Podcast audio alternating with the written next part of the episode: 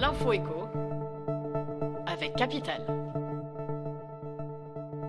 On commence par la surprise du jour. Ce lundi 4 décembre, Bitcoin a renoué avec le seuil des 40 000 dollars. Une première depuis le 1er avril 2022. Un mouvement qui confirme une tendance de fond. En l'espace d'un an, la valeur du Bitcoin a grimpé de 135%. Et avec lui, c'est tout le marché crypto qui retrouve des couleurs. Mais comment expliquer ce regain de confiance dans cette classe d'actifs? Plus important gestionnaire d'actifs au monde, BlackRock a suscité un engouement sans précédent en annonçant le 15 juin dernier préparer un ETF Bitcoin sous l'intitulé iShares Bitcoin Trust. Dans le sillage de la multinationale américaine, une dizaine d'autres sociétés lui ont emboîté le pas. Aux États-Unis, le marché de l'ETF atteint 7000 milliards de dollars selon BlackRock. La hausse actuelle du prix du Bitcoin laisse donc penser que le marché anticipe déjà l'arrivée de ces ETF.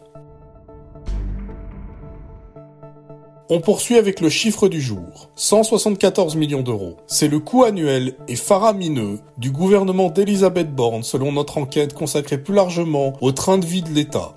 Avec ses 41 ministres, leurs bataillons d'huissiers, secrétaires, chauffeurs, cuisiniers et officiers de sécurité, le gouvernement Borne occupe à lui tout seul plus de 2800 personnes. Son coût de 174 millions d'euros par an est tout simplement le plus cher des 43 gouvernements de la 5ème République, déplore l'Observatoire de l'éthique publique. Selon le dernier recensement opéré fin 2022 par le think tank, le gouvernement Borne disposait alors de 565 de ses éminences grises, soit une quarantaine de plus que l'effectif constaté sous le quinquennat d'Hollande.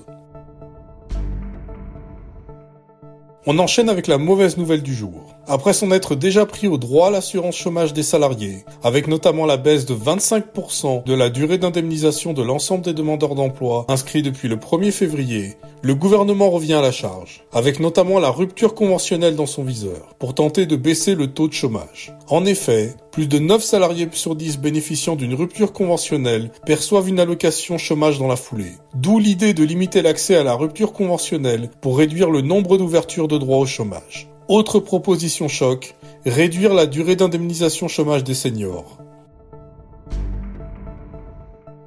Et pour terminer, la bonne nouvelle du jour. Alors que les Français se bousculent déjà aux portes de ces magasins depuis le début de l'inflation, Lidl annonce une offre promotionnelle sans précédent. 100 000 robots de cuisine Monsieur Cuisine Smart sont de retour en stock et ils seront tous intégralement remboursés sans condition. Les clients acquérant ces robots pour 360 euros se verront ainsi octroyer un bon d'achat de 30 euros chaque mois pendant 12 mois à utiliser dans les supermarchés Lidl sans minimum d'achat. Avec cette opération séduction ahurissante, l'enseigne discount cherche à regagner des parts de marché. C'était l'info écho avec Capital.